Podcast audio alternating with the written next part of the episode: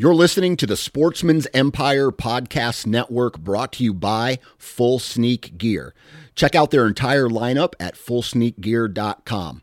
Also, be sure to check out our entire stable of podcasts at sportsmansempire.com. HuntStand is the most popular and functional mobile hunting app on the market. With a variety of base maps to choose from, satellite imagery that is updated every month, the ability to check the weather, know property information, and even catalog your trail cam pics, HuntStand even gives you the ability to import pins and location markers from other mobile apps.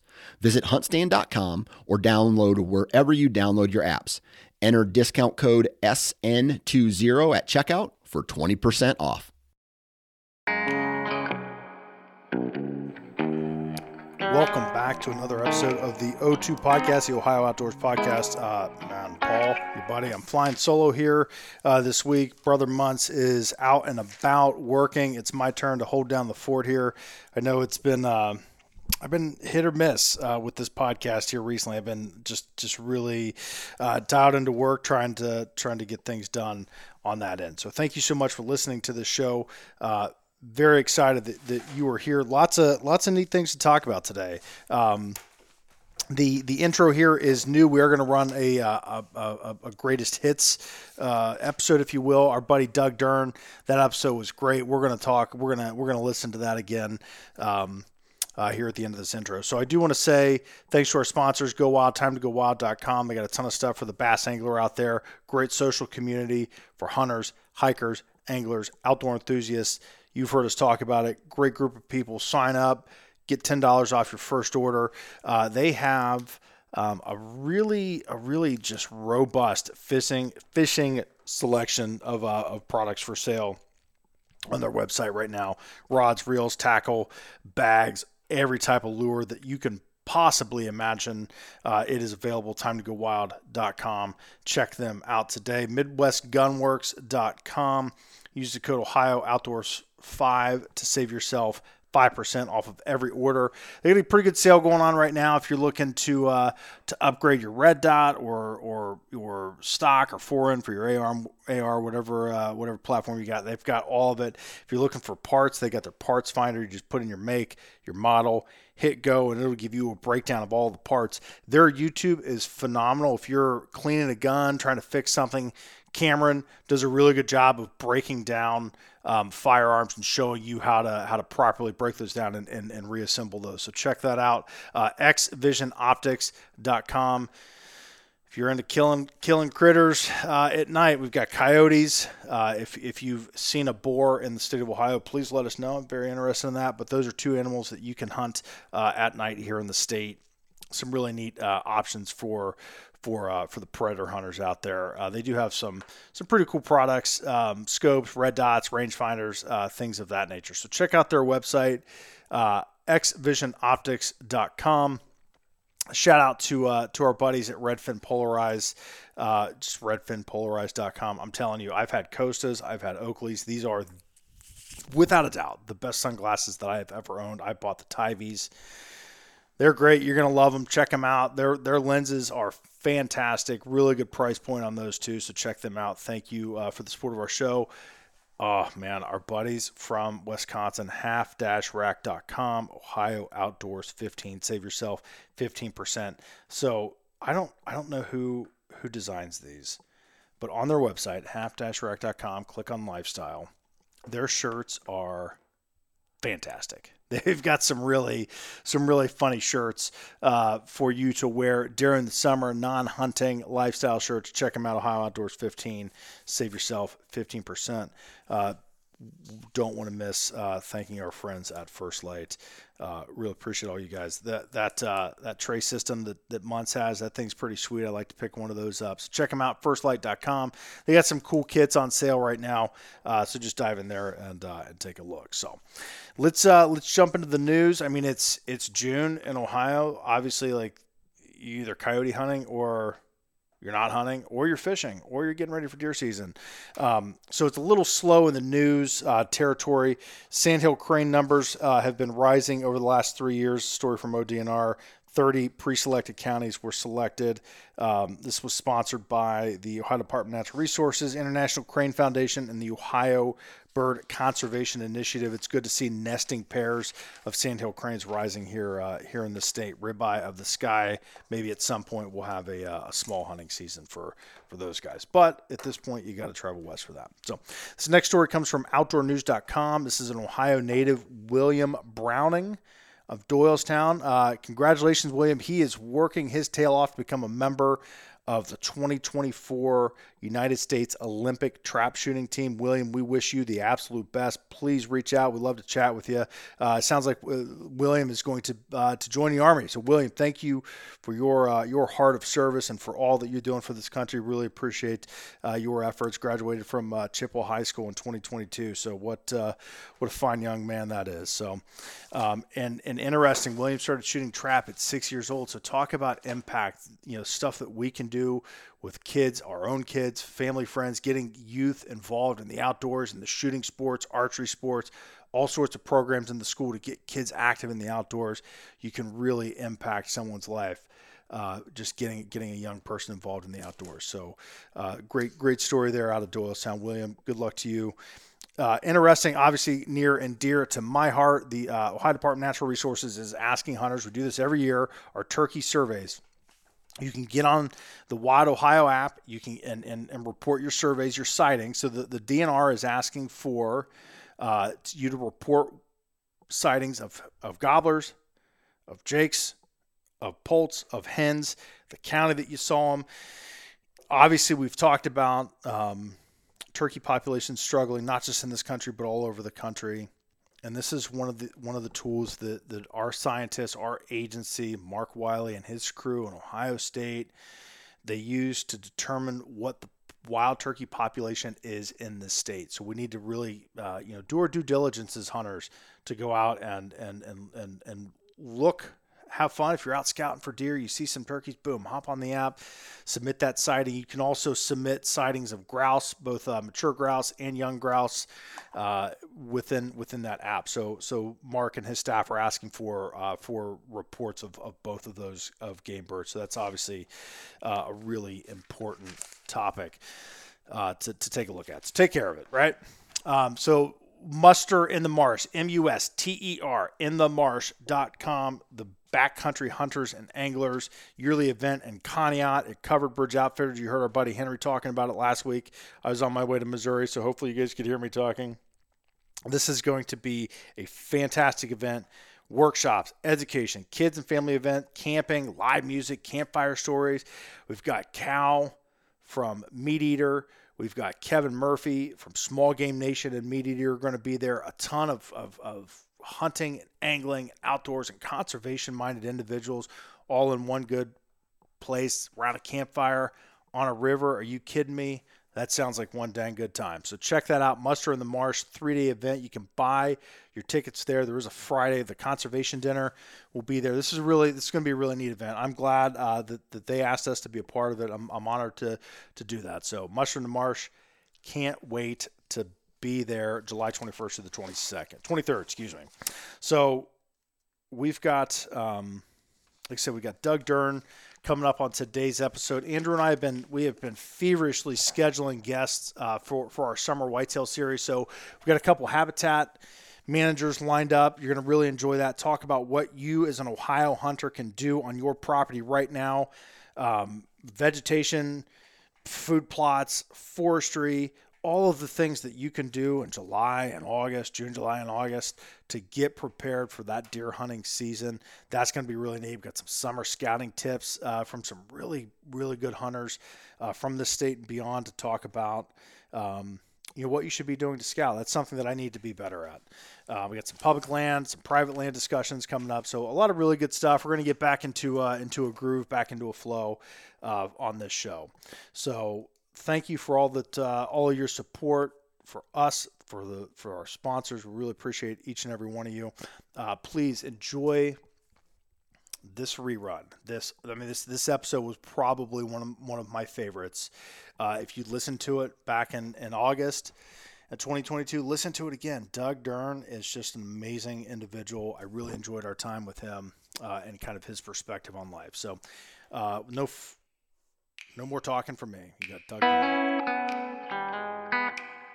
No problem. So, Doug, I just got to start. Um, you know, I, I think you and I have a little bit of we just were talking briefly before, but uh, the turf grass world that we we live in. Um, okay, I'm going to back up one second.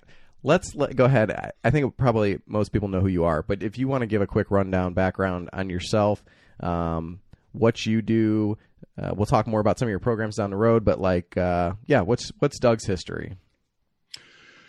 Well, I'm a old man these days. I'm 63 years old. Um, big bald guy with glasses from Southwest Wisconsin, um, and you hear that in my saying Wisconsin, right? um, I grew up in the area where I, I currently live, um, the Driftless area of Southwest Wisconsin.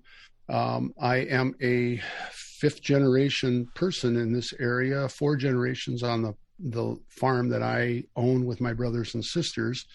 Um, and, uh, you know, um, gee, I've been part of uh, the Meat Eater group for, I've known Steve, as we were talking about earlier, for, since before all this Meat Eater stuff happened. And we became, and I've been a part of that. I've been involved with conservation. Uh, some of it sort of unknowingly, I didn't really put that word to it um, most of my life because I grew up in a family of folks who were in the the timber industry, the lumber industry, and we had this dairy farm and things like contour strip planting and managing forests and or woods as we call them and you know just doing good things for the land was just sort of second nature because the folks that were um, raising me you know my grandfather and my father in terms of of working on the land they um, had that mentality and uh, it wasn't just about what we can get off of it now. It was, you know, it was, it was more thoughtful process like that. Um, and so I've been, you know, involved with conservation issues uh, for a while. Um, some of them know me from my work with chronic wasting disease, and uh, that's pretty much my background. Uh, the only thing I else I'd say is thanks for the notes that you sent me, and I guess what you'll have to decide is if we want to kind of quick hit all of the things that you sent, um, questions or, or or subjects. If you want to quick hit them all, or if we want to deep dive into one of them. I guess we'll see how it goes. I, I want to start the the first question that I have, and I'm I'm going to jump in here real quick. And and this is a very very popular term nowadays, and I think a lot of people on social media put it in their their profile and it makes them feel warm and fuzzy. And it's it, you've already said it conservationist. So what is your definition of a conservationist? Because I I hold the definition of a conservationist in high high regard. I mean those are to me it's people that have their hands in the dirt, so to speak, when it comes to wildlife management. So I I don't I think that's rarefied air for me. So that's just me personally. What's your definition of a conservationist? It's funny that you say that because as I was sort of I think I said before, it's like I didn't even know what that word meant really yeah. when I was younger. Um, in fact, my my uncle Larry Duren, who was a really funny guy, used to talk about conservationists and um, environmentalists, and he'd always say it in the, those sort of terms, you know, like separating the two, right? Yeah, yeah, and and and then the one you can always add in there too is preservationist, and those and conservationists, preservationists are very different. Um, my definition of a, definitions of a of a conservationist is one who's in the present, thinking about what's happened in the past and and and learning from that, working, thinking and working in the present with an eye towards the future. And that's not just with wildlife; it's it's more importantly, I think, with the land. Here's a great example of something I also think gets a little um, backwards sometimes. Hunting is conservation.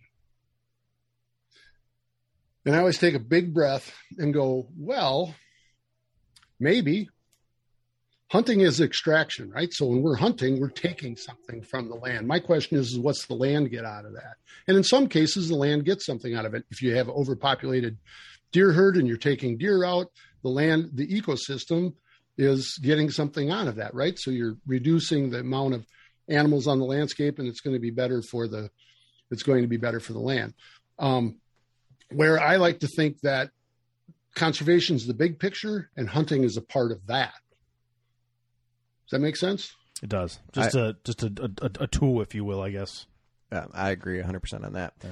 So my f- first question, I have to get this out of the way, and we were talking earlier. Uh, kind of my job is to, um, you know, I have a, a, bachelor's is in horticulture and my master's is in turf grass. Now I'm in in the world of sales where I sell grass seed, I sell herbicides, fungicides, fertilizers, some of these icky nasty things that are not supposed to be good for the environment. And I struggle sometimes like internally that this is how I feed my family but at the same time, I have uh, you know this platform with Paul to talk about, and we are big conservation into conservation. We love that idea. We love the idea of you know the wildlife and and biodiversity and all this kind of stuff. And here I am selling essentially monocultures for people's front yards and that kind of stuff.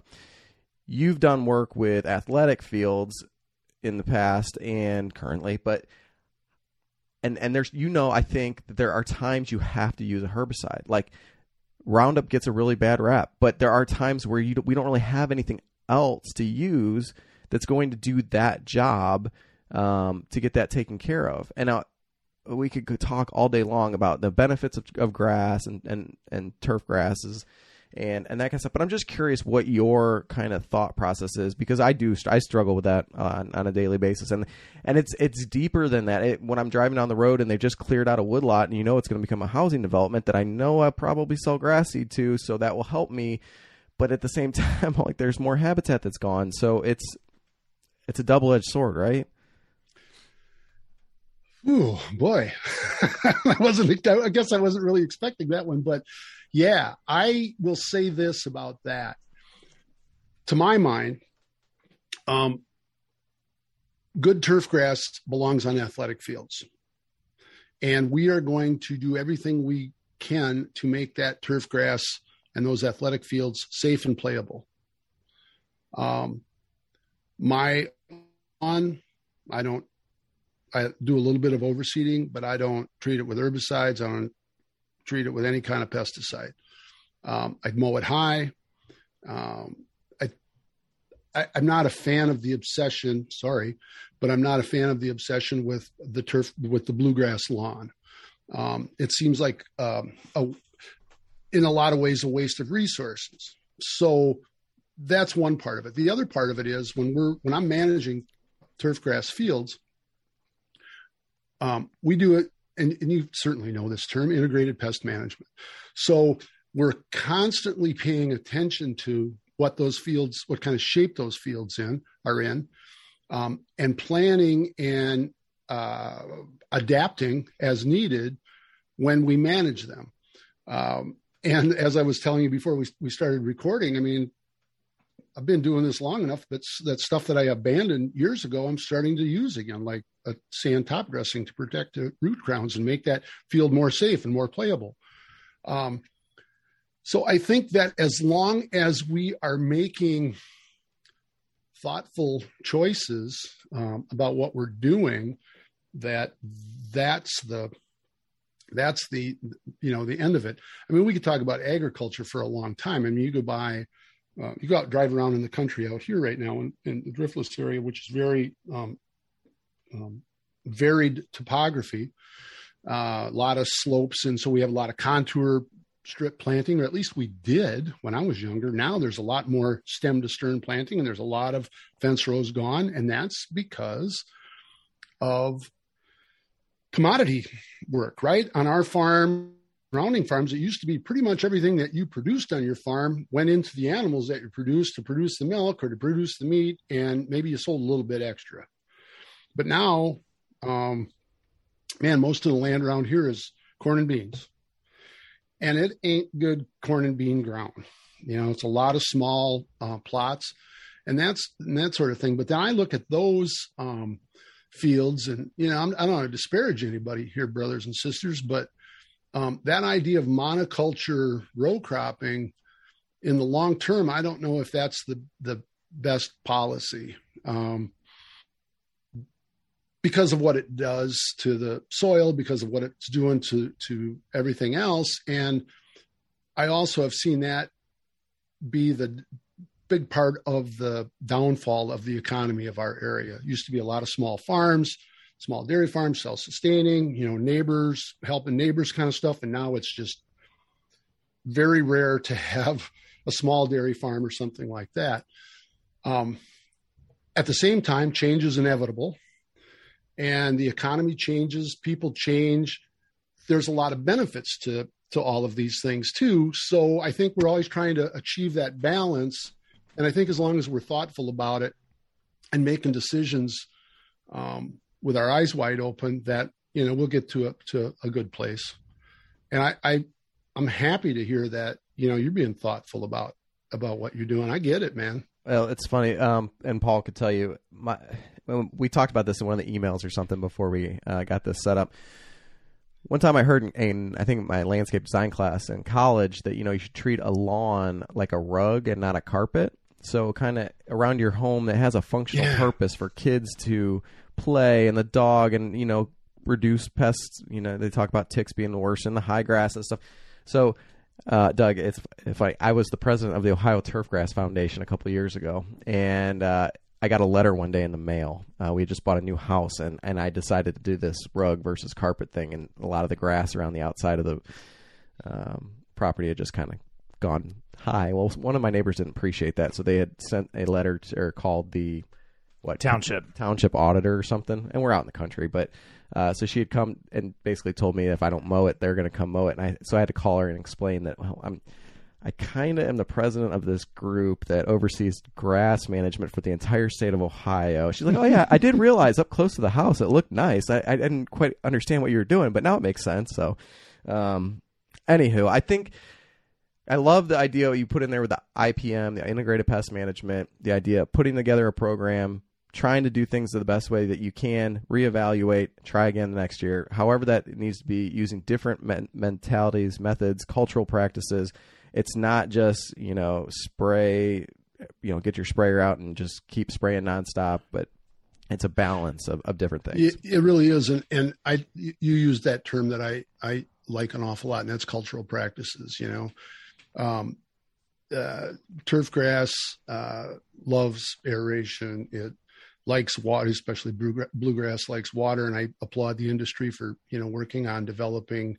Um, varieties that use less water and you know turf type fescues which we're using on non-irrigated fields and and all of those things i mean the point right as opposed to maybe in the industry it's like well the money's in fertilizing and herbicide and they're running through a neighborhood spreading fertilizer and spraying herbicide and i get it you know that's where the money is but i don't know if that's the the best thing for uh you know for the environment. And um yeah i mean i you know i could rant about that stuff but i, I just think that if we're doing if we're being thoughtful about it i really liked your rug analogy because the, that idea that i mean i have a fair amount of turf uh, of, of lawn i wouldn't call it turf grass uh, lawn here around our place but we're also right on lee lake. I mean i step out the door here and hit the without even tossing underhand hit the lake. Um, we have 125 feet of lake frontage so we have a buffer zone uh, pollinator habitat and taller grasses. Uh, so i'm careful about what i'm on, on the because it's going directly into the water right, Right.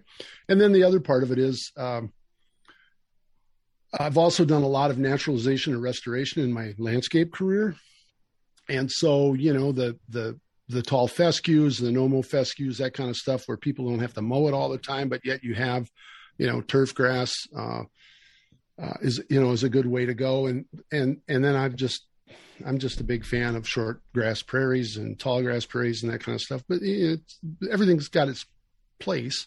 And um, I've actually used the rug, not a carpet uh, analogy before. So thanks for that. Good.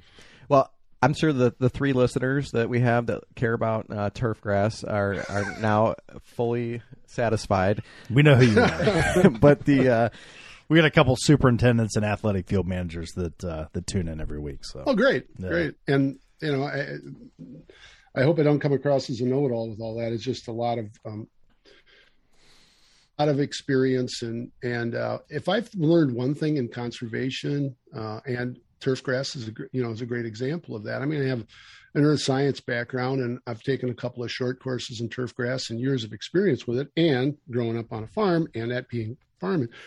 But I'll tell you what, we were talking about uh, Wayne Horman a little bit uh, ago, and you know, and experts in the field. I'll, I mean, those are the first people I call. You know, my suppliers, you know, they have people who have dedicated their lives to this. I, I, those are the people I want to hear from, and I don't care what it is in conservation. I, I'm a generalist kind of in life, right? And uh, one of the things I've learned is I don't need to know everything. I just need to be able to find people who know more. Yes, exactly. I love that.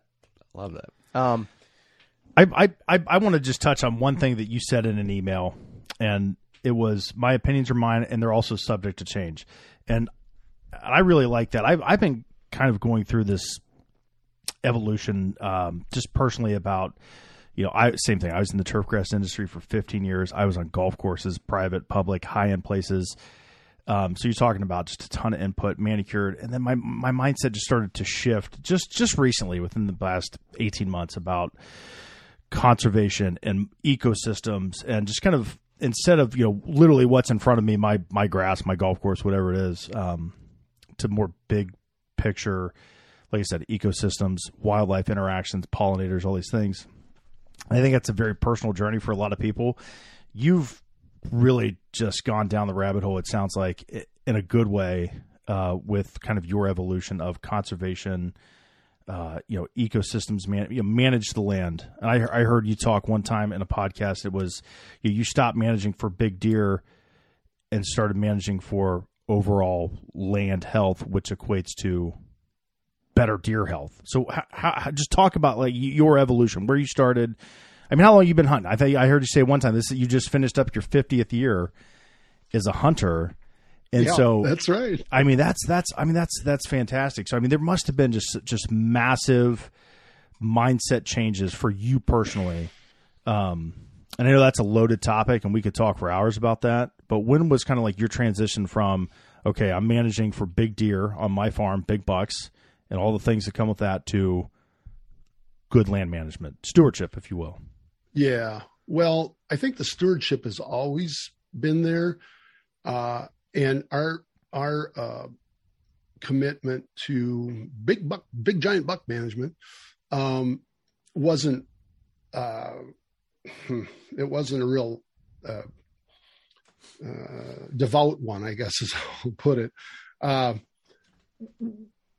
We and some of that has to do with my dad. When I was a kid, when I was 15, you know, when I was 12 or 10 or 12, and, and 12 was when you could start hunting here in Wisconsin, or or you could you know you could deer hunt. Um, and we certainly went with him before that for small game and that kind of stuff. You saw a deer with an antler on it, shot it, and because you got one buck tag, and uh, you in those days, if you wanted to get a doe tag, four hunters had to get together and uh, apply together for what was called a party tag. And you would apply, you'd fill out this stuff, and everything was done by you know on paper in those days. And you send it in with twenty bucks or whatever it was. I think Pennsylvania and, still does it that way, but well, well, I'm not gonna. Anyway, I, I don't know enough about Pennsylvania's issues. I do know they have some CWD issues, and I scratch my head about how they're approaching those there. But um, uh, but anyway, sorry. so you had to, yeah, sorry. But so you had to apply. And this is just a great example, right? So four people had to apply for a party tag and you'd get this cool little armband that, you know, the person wearing the armband was the only one who could shoot the, the doe. And, uh, and so you got one doe for four hunters. In my county now, you get a buck tag and you're immediately issued four antlerless tags for each weapon. So I'm a conservation patrons holder, license holder. So I get a buck tag for bow hunting, I get a buck tag for gun hunting, and I get four antlerless tags with each one of those licenses, which can be applied. So I can shoot, actually shoot eight uh, antlerless deer with my gun. So you can use the you can only use the buck tag with the with the with the weapon, but the doe tags can go to anything. Oh wow! Um, so in 50 years, um, that's been the big, the big change is just the, the man whitetail deer by the state of Wisconsin has been a huge success story to the point where people got used to this incredible amount of deer, which weren't necessarily good for the ecosystem. Oh, and then guess what? We end up with this disease that spreads more quickly through a bigger population. And it's hard to put the brakes on that. You know, especially in an area, I'm not answering your question, but especially in where um, 85% of our area is deer habitat and the deer are incredibly fecund. You know, we have 1.5 um, fawns for every doe, and you know, a doe lives to be four years old. I mean, you can do the math there really quick. She's replaced herself six times, um, or or more. Um, she's having. I mean, depends on the individual doe. Or, but anyway, um, so that's. I mean, that's the the was that's one of the changes that's happened and that's been a part of my evolution in it right and as i said when when i was a kid and we went deer hunting you shot an antler, you saw an antler deer you shot it well then over time it's sort of like well gee it's kind of cool and it's not just a one antler thing which was my first buck by the way and um and then or a forky or something like that it's kind of cool when it's something that's bigger than that and then i shoot this big giant 192 inch um buck in 2005 and boy, it'd be like, be it's cool to have more of that, you know. But uh, so we were. What happened was we started. Um, again, think about. I, I, let me go back to the forestry thing. So my family was in in in. We have uh, our farm is 400 acres, but 240 acres of it's woods, 60 acres pasture, 100 tillable. That 240 acres of woods have been managed by four generations. Over time that management changed too because you know used to go like that now it goes like this um, you learn um, but some really good solid foundational stuff. And um, uh, part of the management of that woodland is well wait a minute if we have too many deer we're not getting uh, regeneration of oaks because there's too many deer. And we had a neighbor who shot he had ag tags because he was having ag damage and he shot like 22 or 23 and they had to be antlerless deer as i recall. Um, post season uh, man that's got to be late 90s early 2000s and the next year all of a sudden we got really nicer bucks and so, you know, the light goes on as a part on the buck end of it. Well, okay, we have we were thinking about the wood end of woods end of it, and then the buck end of it. Well, gee, if we kill more does, um, and we keep that population in check, it seems like we see more bucks. And there's a lot of different reasons for that, or we see bigger bucks or whatever. And I think some of the reasons for that is if you have fewer does, the bigger bucks aren't just laying around waiting for them to come to them. They're out pursuing them. So that's a part of it, right? And then the other part of it, if you're concentrating uh, making sure that you're taking does and keeping that population in check. Um, there, there's less competition, less stress, you know, all that for food, all those kinds of things, and, and suddenly you're getting. Um, but it was never like, oh, you you can't if you shoot a younger buck, you're a son of a bitch or something like that, and you know, and then you go through a whole process with that, and um, it really started with shooting, you know, taking antlerless deer and doing what was best for the the land. But that evolution, conservation wise, is really having learned from people who, um, intuitively, my dad, my grandfather, um, and and you know through UW Extension and that sort of thing, came out and they laid out contour strips, and you saw, okay, well, why are you doing that? And they go, oh, because it's less erosion. Oh, um, you know, and all those sort of, I mean, you see when, if, if you're doing something and you see damage from it, if you have any concern about that at all, you're going to kind of back up. So that's, you know, time is, I think if you don't evolve over time that, that, that, that, um, you're not paying attention.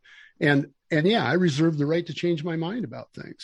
You know, I, um, and some might call that flip flopping, but, um, when I really made the decision about attacking, uh, and doing more about CWD, it was really um, born out of the idea that I do want to be able to call myself a conservationist. And if I'm going to do that, I need to do what's best for the resource, not uh, uh, not just what's best for me. I definitely want to touch on the CWD uh, it, it during this talk. Um, the, your kind of your your your mantra is it's not ours, it's just our time or our turn, if you will. Right. So I actually messaged you on Instagram and you responded. The first time that I had heard that mantra was was earlier this year, and just a a, a real quick story.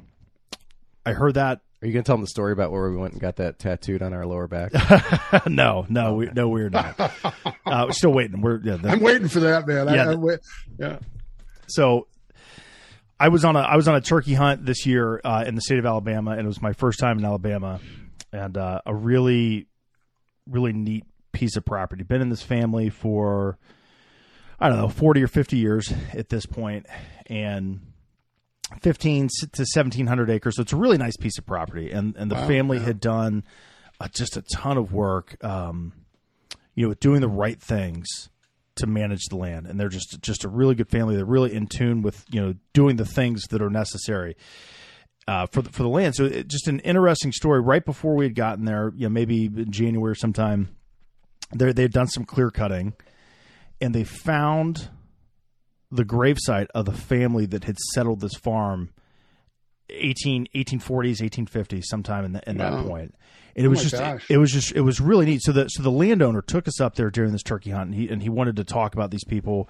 And I'm standing there. I mean and this is this is above ground stone. I'll send you a picture of it. Stone uh you know, gravesite with a giant slab of granite or marble whatever the stone is in Alabama sitting on top of this. And there's three of them. And and the names are carved on this on the stone. So he's talking about these families, and I look down. I'm standing on, and I'm not a farmer, but I'm standing on just a, a, a one of the tines that they would use to plow this dirt, and I'm, I'm stepping on it as I'm looking at these people, and I pick that up, and that like that just rang in my head. I, I mean, it floored me, and I asked the landowner if I could take that piece, and I have it sitting in my office, and I look at it every day when I walk by it, and that just it's not ours it's just our turn. And that was one of those moments where that solidified in my head for the rest of my life that none of like, we we don't own anything. We're just here to take care of it at this time and i think it's a very important lesson so that was kind of a long introduction to talk about that talk about it's not ours it's just our turn Uh, man, I don't know if I can say any more about it than what you just did. you can because you went through it man you've been through it i want to hear your perspective because i know it's better than that Well, so our farm has been in my family for uh, uh, it's close enough that I can call it 120 years. And uh, as I said, it was managed. The woodland was managed pretty well. My great grandfather, actually, my great great grandfather and great grandfather had a sawmill um, on Duren Road, about a mile from our farm, and to this day, I don't know because they're not around anymore. To I, I don't know whether one day they were driving around and or going around in their buggy or whatever and saw this sign that said Duren Road and said, "Well, gee, maybe we ought to put our sawmill over there," or if the road got named after the sawmill. I, I'm not sure which happened there, but anyway, that's a little rural humor. Um, i'm i'm uh, the chicken and egg theory here is what we're talking about so. yeah, exactly. Uh, and so they bought this land because it had a bunch of timber on it and to feed that sawmill that was a mile away. And interestingly enough, at least to me, in four generations, I was the first Duren to live on that farm. I grew up with that farm, not on that farm. So we grew up in Cazenovia, the town that I'm, I'm sitting in right now. And, uh, uh, we didn't have to do chores in the morning and, and we didn't really have to do chores in the evening either. We did all of the field work. We did all the fence fixing. And then we, the guy who milked cows out there, we gave him every other weekend off and we had to milk cows. And then over time, we, my brothers and I ended up taking that over for a while until we quit uh, dairy farming in 1988. But, uh, I always like to say the difference between growing up on a farm and growing up with a farm is that you don't smell like cow shit when you get on the bus. But, um, Also, Uh, rural humor, right? I'm sure there's some listeners that are going, oh, that's, that's damn right. oh yeah, well for sure. And I mean, I'm not disparaging anybody. Yeah. I just remember going, oh yeah. anyway, uh, the, the stuff you remember, man, the stuff you remember, and that is all part of that journey too. Um, so we were managing our part of our woodland that had not been uh, cut in 120 years. There had been some work Mm. done in there. Well, my great grandfather, grandparents, I should say, bought that land. It was little oak saplings. 115 years later, because we finished that um, on this 35 acres of 240 acres of woods, we did a shelterwood harvest. And the idea was that we're going to try to regenerate oaks in there. Well, when uh, uh, this was during the time that my dad was kind of handing off the management to me, he died um, five years ago now, and so we were doing this forestry planning and and talking with experts and you know about here's here's the, some of the things that you can do right? And there are multiple things different trails you can go down. And i uh one of the other things that i like to to to say is it seemed like a good idea at the time you know um and because sometimes you make mistakes and you, as long as you're making an informed uh, decision and then you make work out you go wow it seemed like a good idea at the time. And then maybe that's where you adapt and change. Anyway we were doing this uh, shelterwood harvest which is a technique of for regenerating oaks which can be really difficult especially um, because because of deer but um, but also because of what oaks need in order to regenerate. I'm up there working with this uh, forester from the department of natural resources who's become a very good friend of mine now. And uh, we were walking we were walking off the ridge and what we had done was gone up and evaluated how it had been marked by the consulting forester that we used and then what our how that matched with our goals and objectives and the and the the plan that we had in place and all of that. But a shelterwood harvest is a damn aggressive way of going in. I mean and you're you're really well my dad this is a great example. My dad said to me douglas i know this needed to be done. I just didn't want to be the one to do it. And part of that was well my dad was 92 when he died but what we were doing was was trying to regenerate oaks but also capture the peak. I mean an oak will live to be a couple hundred years old but they aren't all going to live to be that long. And we were seeing trees starting to fall because of the you know the age and the and you're losing economic value. So it goes back to that thing we said before right? We're trying to balance all this different stuff. Anyway mike and i mike finley's his name we're walking off of the um, it's up on this ridge and we're walking down off of there and we stopped and, and paused for a minute probably let me catch my breath. And uh, he you know was sort of applauding the fact that we were doing this. And you know it's he says this isn't this is aggressive and this is hard. And i know a lot of people like to hold their woods right where it is. And you know you can't really do that. No man no no plan and no management is a strategy. It's probably just not a really good one. But anyway he said i really applaud that your family is willing and you know in that moment i you know it's i mean it was, it was, an epiphany moment. And um, i was thinking about my great grandparents my grandparents and my parents. My parents were both alive yet at that time. They're both gone now. And the fact that um, all of this had work had been done and this you know and this land was still in our family. And that's when i just said out loud well i guess it's not ours. It's just our turn. And mike looked at me and said you got to write that down. And i did. And um but that really is it right? I mean one of the the other moments that i have more regularly now as i'm get, getting older and when i think about my dad being gone now because uh, i spent a lot of time out there with him is that um I tip over right now, everything that's out there is still there. And, you know, it's that, that understanding of that is that you're just here for this time and that, that, that, that length of time that, that that's been in our family, that land has been in my family. It's a little easier, was a little easier step for me, I think, as opposed to, you know, somebody younger or not having that experience or that um, family history, looking at it and going, well, what can I get out of this? Because that's you know, that's human nature too, right? I mean, it's like, what's in this for me? Or I've got to make this land work for me. Well, I'm in a position I don't have to make that farm work for us. All it has to be is financially viable, as opposed to someone who owns a piece of property and is trying to pay it off and, and doing all that. And man, they're looking to maximize. And I can understand that and the need for that, right? But at the same time, there's an opportunity to balance all of those things as well. So that's where it kind of comes from, and that's um, I'm glad you wrote that, that down. We'll send you pictures when we get those tattoos. So I can't wait. now, um, real quick, I just want the CWD. It can be a hot topic, whatever. Um, I just want to touch briefly on it, and I don't want to get really deep on it. But uh, in Ohio, we have a, a small area where, um, in in like a, a three DSA. three county area, DSA, yeah. they're modifying some of the bag uh, dates, limits, all that kind of stuff. Season opens two weeks earlier. Early, There's an early gun season. Yeah. What are some of the? And I don't know how uh, familiar you are with what Ohio has done to slow this. I think I don't know you'll ever stop it, but slow it. Is there anything from somebody who's dealt with it for a while that you could give a couple bullet points of what we should expect or look for or do to make sure we're doing things the right way down here?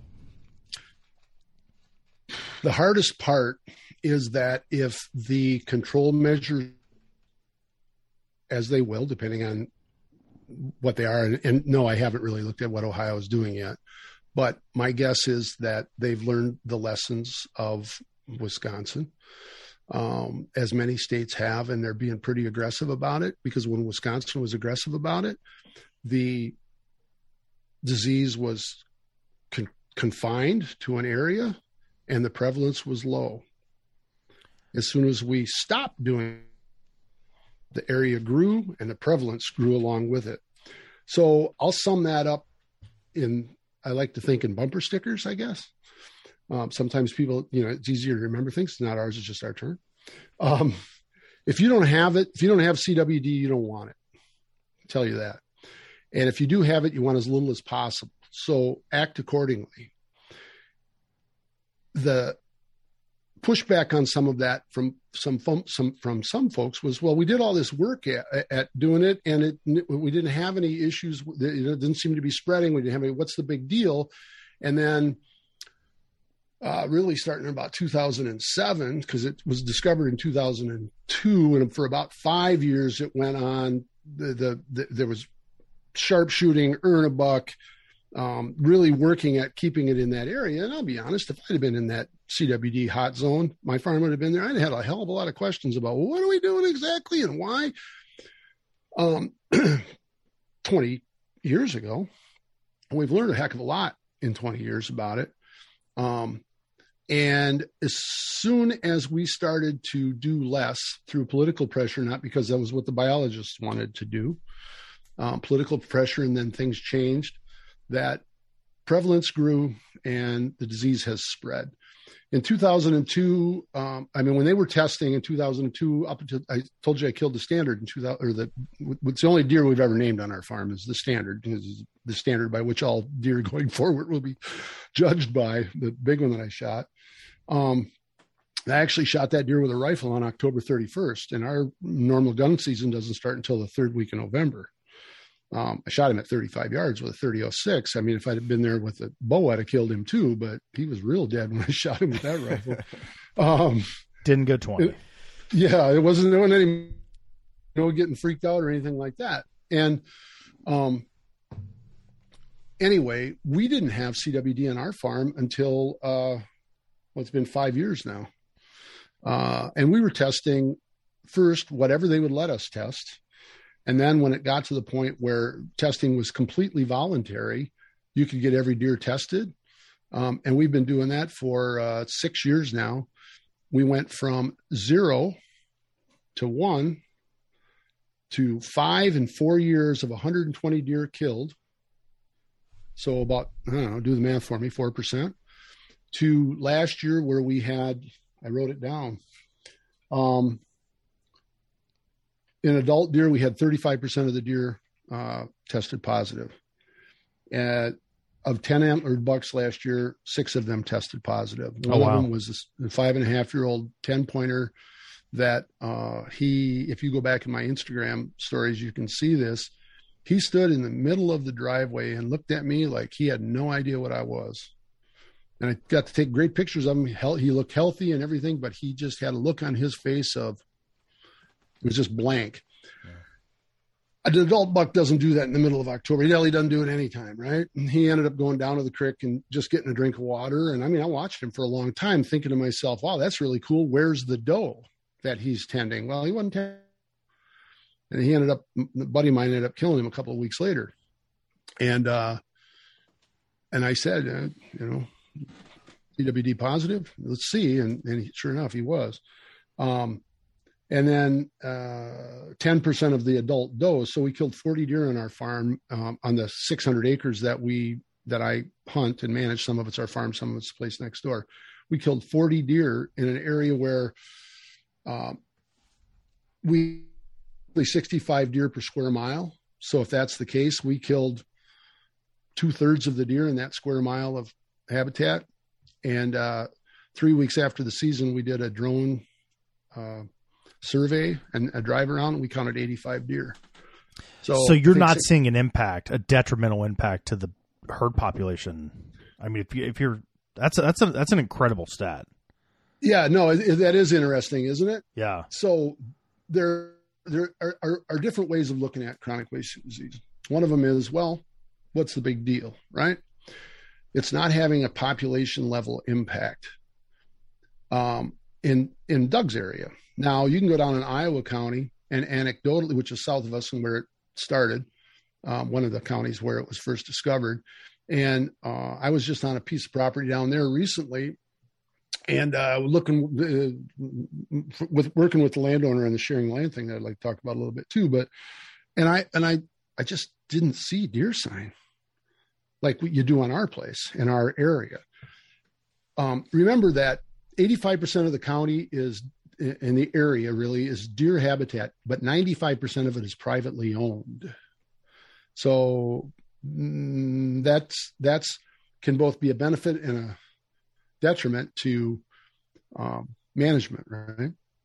So anyway, but I'm looking around hunters. I mean, it's part of why they're interested in sharing land is having other hunters on. I was like, what's the deer population around, uh, you know, looking like around here? Oh, we get some on the cameras that we have out. And but I just didn't see signs of a lot of deer. Um, I talked to a uh, fellow who was a part of a lease very near that property. I mean, in the same watershed and actually really close to it. They gave up their lease because every deer they sh- every buck, I'm sorry, every buck they shot, antlered buck they shot in the last three years tested positive for CWD. Every buck they tested. So they're giving that lease up even though they were still seeing plenty of deer. And he said the other part of it is we don't see four and five year old deer bucks anymore. Now think about that. Okay, so a deer, as I told you before, they're very fecund. I love using that word. I learned it from Rinella. Um, so you you know this high, we're not going to run out of deer because they they reproduce so well. We're going to run out of white-tailed deer, folks, and CWD isn't going to run us out of white-tailed deer either. What is going to happen though is because it's a disease that takes two years to kill a deer, as prevalence increases, your herd is going to trend younger and younger. Um, there's a uh, a friend of mine, landowner, guy who's become a friend of mine, landowner south of us here runs about 900 acres, owns about 900 acres. He originally bought it, you know, kept putting these pieces of land together for deer management, and it's got farmland on it and everything too. And about four years ago, he gave came to our uh, county deer advisory council meeting, and that's I'm on that county um, council, and we help to um, shape deer management as to a certain degree for our county. And he came in and says, "We have to do something about CWD. Let me tell you my story." And he they used to kill four and five year old bucks, and four years ago they started finding them dead in the woods and now you know and, and and it was a sad story to listen to him. I mean part of the reason i did this was so that we could manage for that. And the last time i talked to mike he said you know what the cool thing has happened? Here's what cwd has given us. I mean you want to talk about a guy who can look for a silver lining. Um, he said we've just become deer hunters again. I don't have any restrictions on what deer anybody can shoot. Um, we do have a they have a skunk hat that you have to wear if you uh, if you uh, take more than one shot to kill a deer. or if you miss, I guess. I don't remember exactly what it is, but his point is that we're really focusing on good marksmanship and that sort of thing. all the deer get tested and they're still running positive rates about 65 to 70% of the bucks that they kill tested and they're younger bucks so even though i mean a doe let's say and, and they've had fawns test positive there by the way as have some people south of me that's not happening in our place although we've had year and a half old bucks and year and a half old does test positive depending on when that shows up and what the stage are in the disease, a doe can still replace herself two or three times before she would succumb to the disease, right? So you're going to, I mean, you can see where you would keep producing deer, but that herd is going to keep trending younger and younger.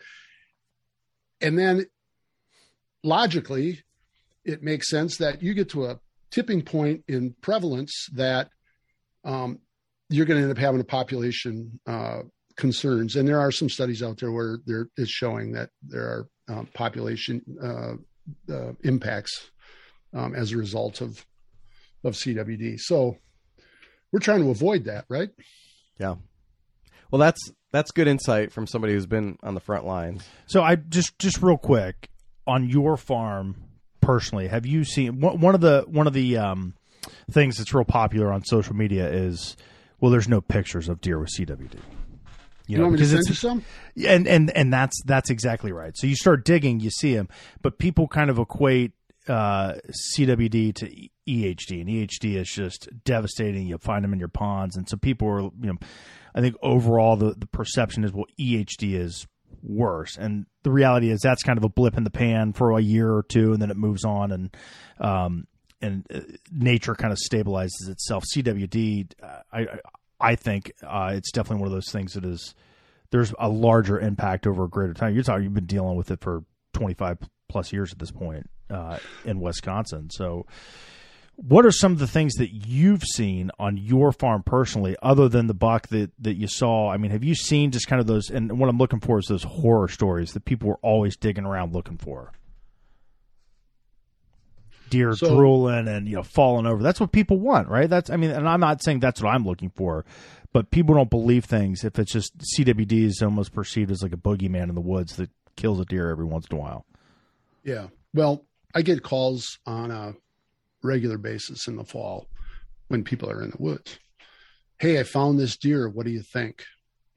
And what I usually say is, well, there's a, looks like it had a problem um, it's either dead or it's dying. And uh, so what do I do? Well, call the warden. They'll let you put it down and then get its head cut off and get it tested because that's the only way you know. I mean, there's other reasons that deer look sick, right? Yes, I've had sick looking deer on cameras. Um, ha- I have not had one stumbling through the woods, you know, on its last legs like as I said, that big 10 pointer looked perfectly healthy. He just didn't act perfectly healthy. And that's a part of the of the the process of the of the disease as well, right? That um, it's just like Creutzfeldt-Jakobs or dementia or whatever you want to call it. I mean, Creutzfeldt-Jakobs disease in us is the prion disease, the equivalent of CWD in deer. And there's nothing seems to be wrong for a while, and then suddenly it's like eh, I can't remember anything, which might be a function of age too.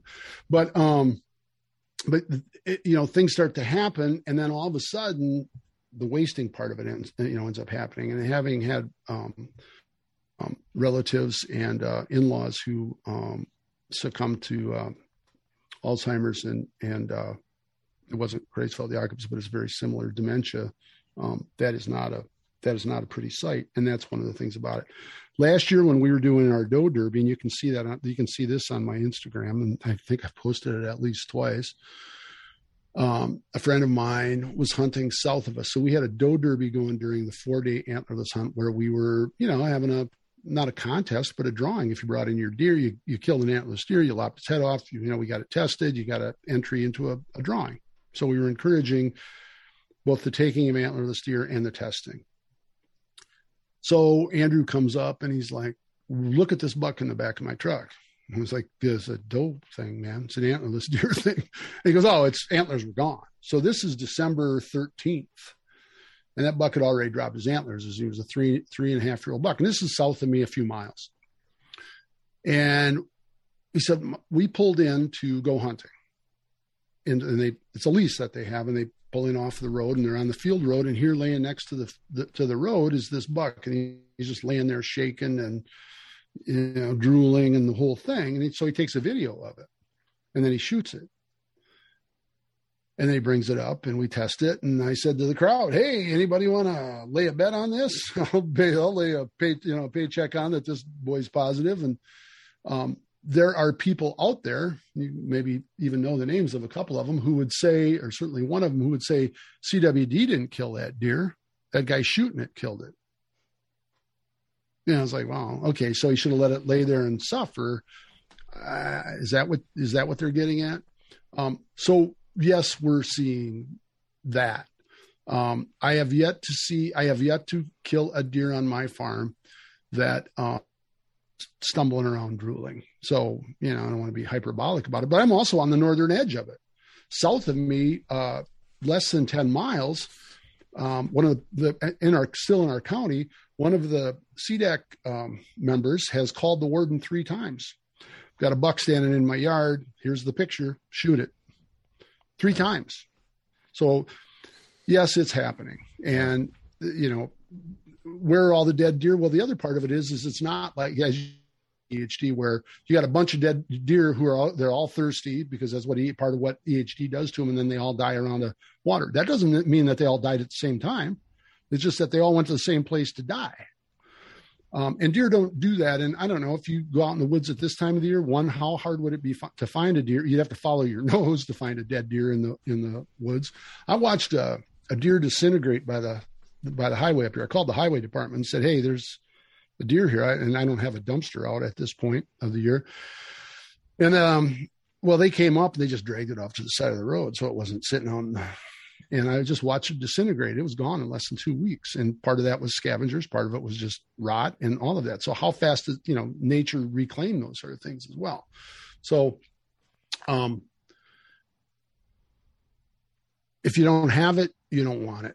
If you do have it, you want as little as possible. Act accordingly. That is not to say that you shouldn't be engaged with the with the whatever your DNR is called, your Department of Natural Resources is called there, and engage in all that and understand what it is that they're they're doing, and look at the research because man, we're still learning. We know a hell of a lot more about CWD than we did 20 years ago, and uh, you know when we're still learning about it. Anecdotally, the data is following the same experience that I had.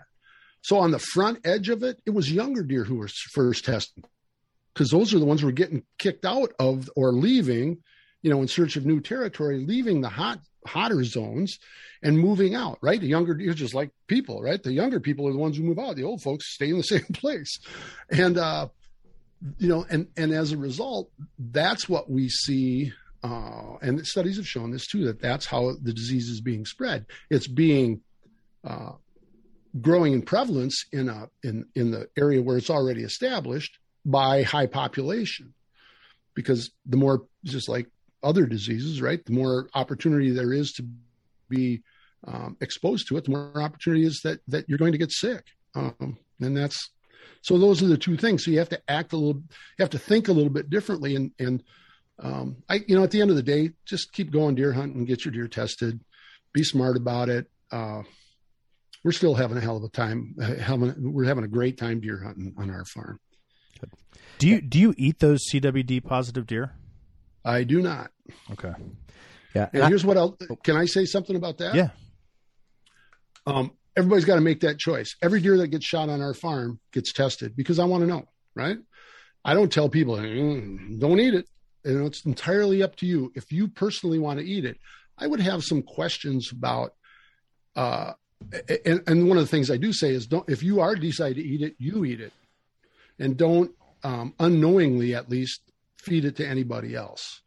And you know, if that stuff would kill you, I'd be dead by now. You hear all that kind of thing. And It's like that deer um, on my Instagram. You got to go back a ways, and like, maybe I repost it, but um, that deer is wasted away. It's you know, sick, it's drooling, it's all of that. It's got the same disease that that deer that looks healthy has, and the studies have shown that it's in the meat. So you're making those decisions. It's never, but at the same time, CWD is, you know, the prion based disease has never jumped to humans that we know of.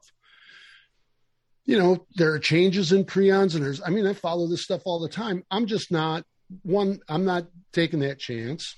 And two, um, I wouldn't make that decision for anybody else, especially a kid, because again, it's a long, you know, there's a long arc of this disease. So you want to make that decision for yourself, great.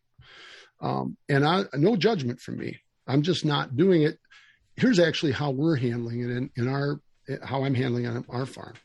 So of those um, seven deer that tested positive last year,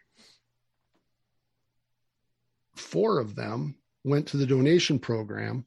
We didn't know they were positive, right? But they were older deer. I butchered two deer for myself last year. They were fawns. So they were deer of the year, right? So they're six months old. Um, way less like chronic wasting disease, or at least way less likely for it to show up, because there's a whole other discussion about that that we don't have time for right now. But just because it says it's not detected doesn't mean it's negative. That's there's those two very different things, right? But so our the folks hunting with me who are concerned about that, I'm like, you know, go ahead, shoot your buck, hunt, you know, and I I want everybody to fill their buck tag if they can. Um, but man, when it comes to keeping those those young ones taste real good too, you know, and and because we have so we one we have so many deer, we have all those tags um, go ahead and, and take a couple of them if you want. And so, yeah, we killed 40 deer last year. Wonderful. And one of the things you talked about there with the research and stuff, we had Lindsay Thomas Jr. on a, a little while back, and uh, you know, it sounds like there really are is a lot of good research continuing to to happen and learning new things. So, I want to end on a positive note, though, Doug. Let's uh, let's talk about the sharing the land program, and I know this is something that's near and dear to your heart. Uh, I'm going to be honest with you. I, I, looked it up before our, our conversation here just to get get interested, but I kind of like it. It it looks really cool. So, do you want to give the listeners a quick rundown on on what that program's like? Sure, I'll try to um, real quick. So, sharingtheland.com, uh, easy enough to find it. Um, it's based on the um, a couple of things. You know, sort of this like, right? Based on uh, something that Aldo Leopold did back in the day called the Riley Game Cooperative, and it was simply he and his buddies um, improving the habitat on some land that they didn't own, but working with a farmer to improve the habitat on his land um, in exchange for the opportunity to hunt it. And pretty simple concept. And when I was a kid, we could hunt wherever the hell we wanted to around here. Nobody, nobody, you know, nobody cared. No trespassing signs were something that didn't happen. But land also wasn't purchased for hunting. It wasn't purchased for recreation. As I think I mentioned before, 65% of our county is now owned by people who don't live here. Not, it's not a value judgment. It's just kind of the way it is. And some of them bought that land for hunting.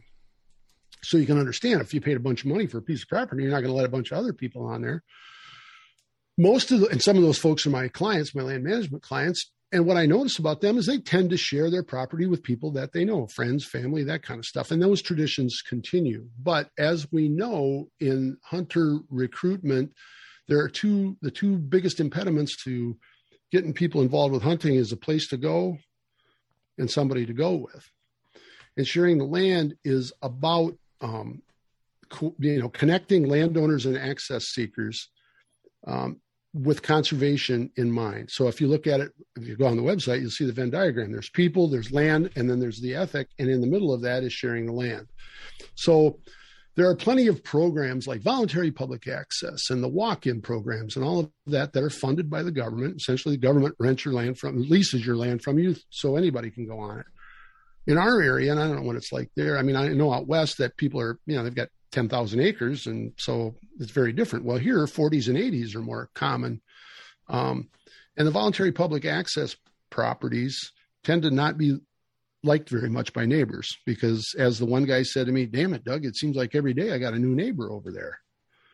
And you, and, you know, and you, you hit a deer, especially archery, and it runs into his property. And then next thing you know, you got people knocking on the door or not who are just going after it. In Wisconsin, if you're on somebody's property without permission, you're trespassing. There's no game recovery law or anything like that where you can pursue game because people screwed that up years ago.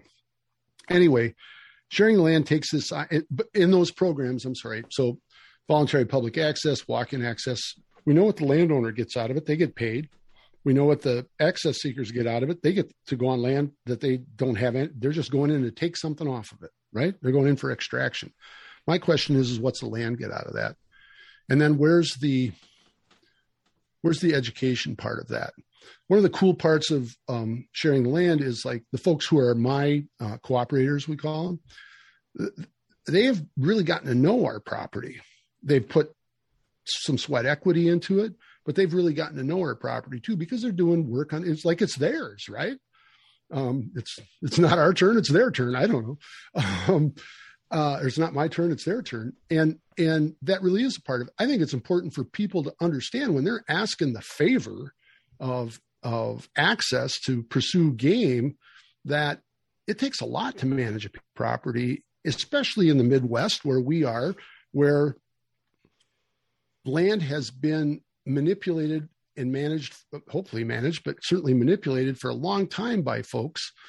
And if you were to uh, just abandon it and let nature take its course, well, it'd be full of invasive species and, um, you know, just as as a, a, a, forester said to me, well, doing nothing is a management plan. It's just not. Um, so one of the things that most of my clients have said to me, landowner clients have said to me is, boy, owning a piece of there, because they're most of them tend to be new landowners. They're like, wow, you know, it's a lot of work. And, you know, I come up here for the weekend. Sometimes I just want to hang out, but there's like all of this stuff that you got to do. And I'm like, and that's why I don't bow hunt very much. It's just, it's hard to sit in a tree going, oh, I got all this stuff I got to do. So you want some help with that? There are people who are willing to put equity, sweat equity into a property for the opportunity. And, you know, because landowners want there are there are some landowners who want to share their land, but well, who do I decide do I let on there? Just the guy who comes and knocks on the door, and you can listen to Mark Kenyon and those guys talk about permissions and how you get access and all of that. And of course, leasing is more and more popular, and you know and that's okay too because that works for some people. Um, but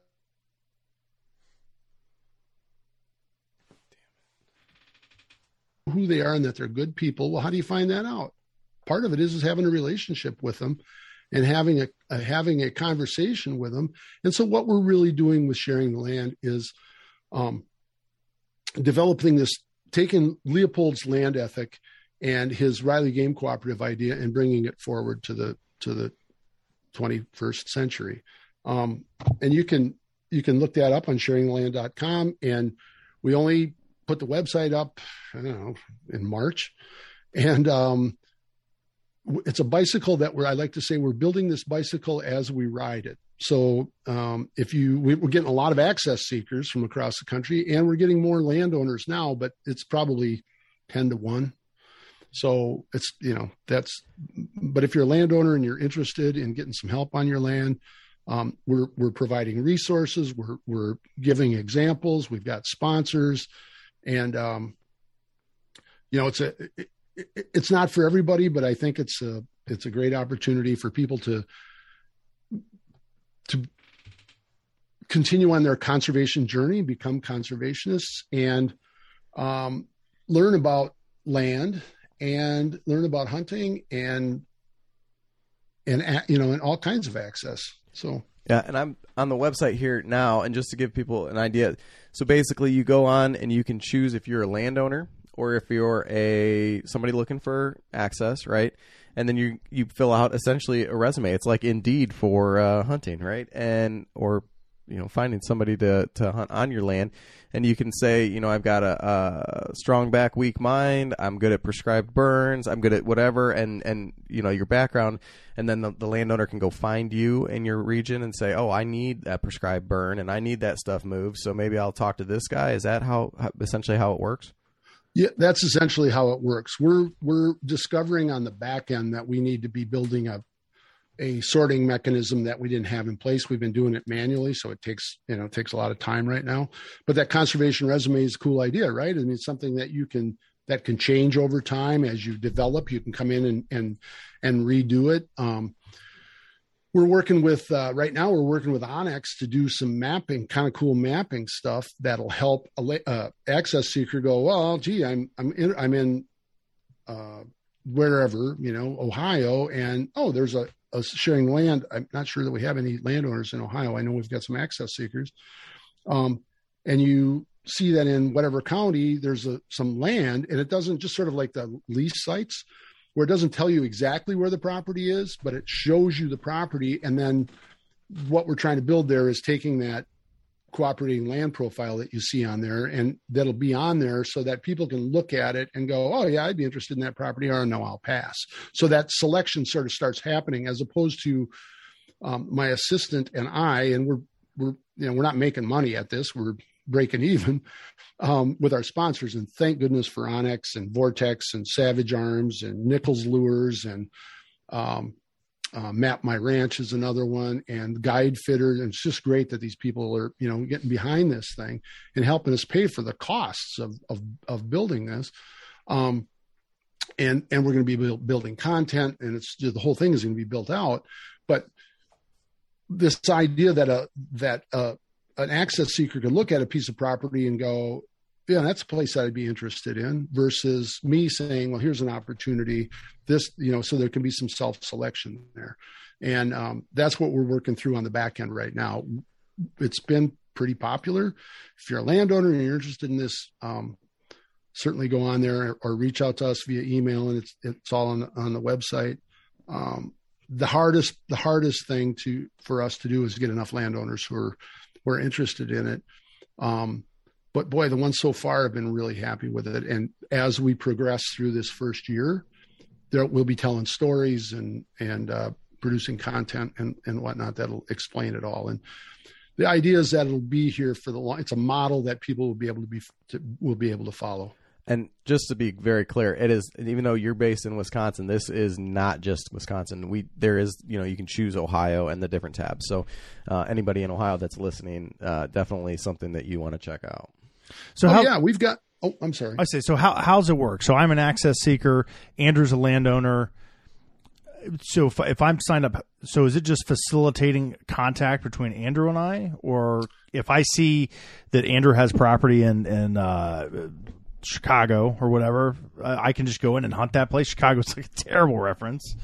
But uh, so I just I go. Say, I don't know what kind of yeah. I, I was man. thinking I was going to say where we live, and I was like, I don't know how to do that. But um, can I? No. I mean, so can I just go in, or do I? I get a written permission. I, I facilitate contact. Is that we actually have is? a yeah? Really, what we're doing is facilitating contact. Okay. So I'll give you an example. Um, uh, I just sent um, four conservation resumes to a landowner who's looking for one person, and so I looked at the people in that area who had submitted a conservation resume, and I'm like, oh well, here's kind of one of each, right? He wanted I'm interested in maybe a new new hunter. I might be interested in somebody who's really and he kind of went through the process. He goes, "Boy, it'd be cool for me to take out a new hunter, but I really do need more help with someone who's really experienced with some of the land management stuff."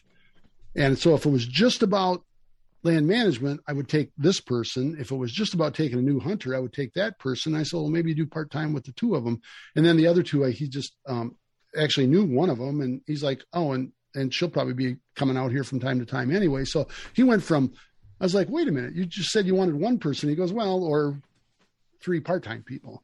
And that's kind of, that's some of the beauty too, right? I mean, because people sort of center it around um, deer hunting. And it's not. I mean, we have people who are just interested in foraging and they just like to have permission to be able to go somewhere and they're willing to do, you know, something for that.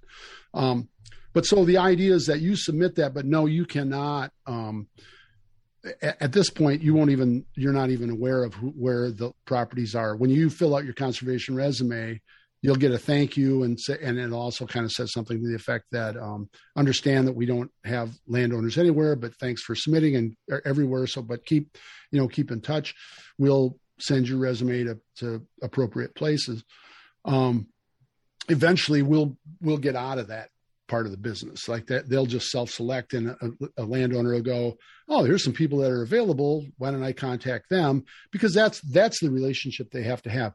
We actually have an agreement that we um, that that's available for them to use. You know it's like here's what here's what i'm willing to give the access i'm willing to give. Here's what i'm looking for in return. Um, And then there's a hold harmless part of it, um, you know, like for obvious liability issues.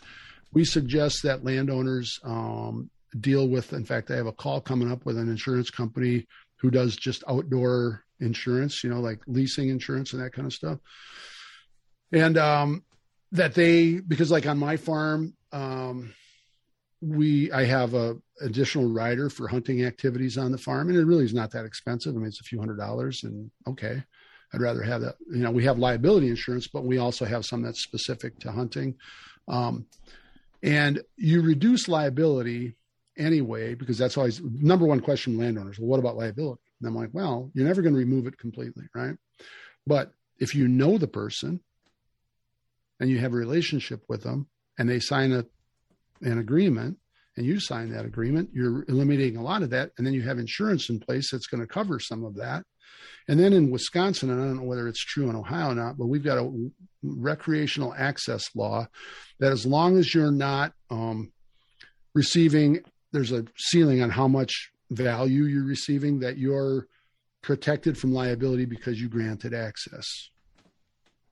Um, which you would think wouldn't be necessary, but we're a little bit of a litigious society. So, um, but when you think about that, well, hunting leases are the same thing, right? And so, actually, if you look, NDA is a great example. In fact, it's their insurance company that I'm talking, uh, who provides their insurance, Hunting Lease Insurance. It's this, it's the same company that I'm I'm going to be talking to and figure, or that we're talking to and trying to figure out.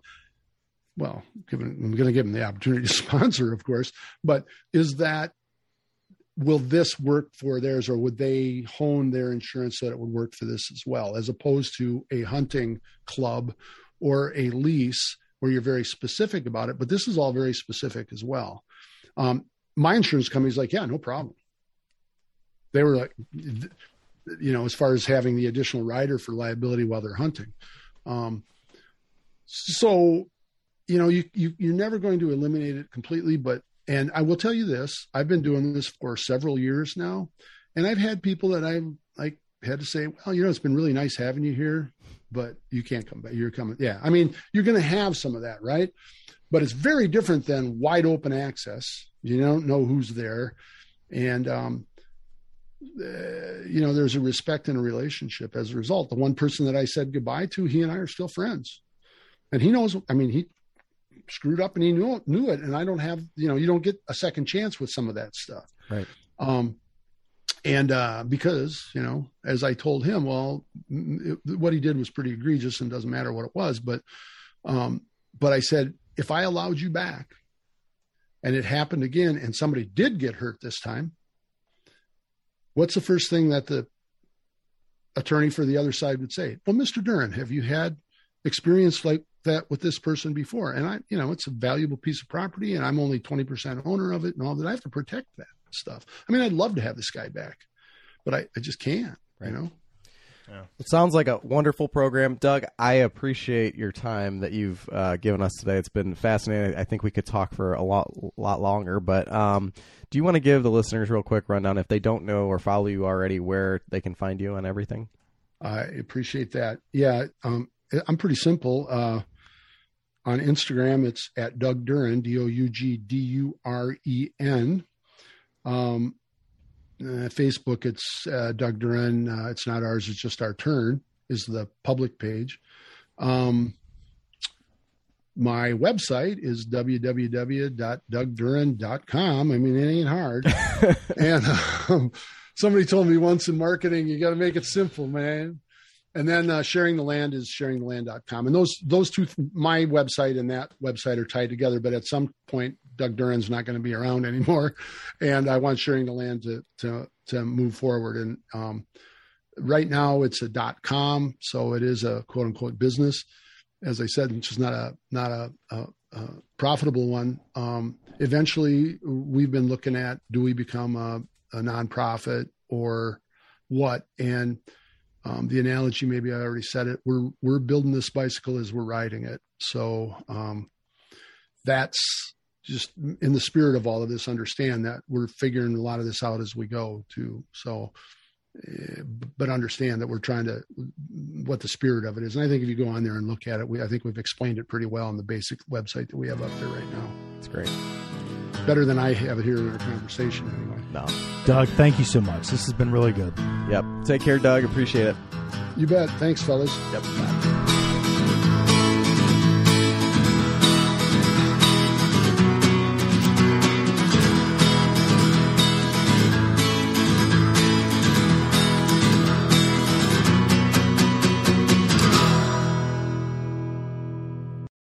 When you're in the zone, you need to be focused. Bring your A game with Starbucks Double Shot Energy.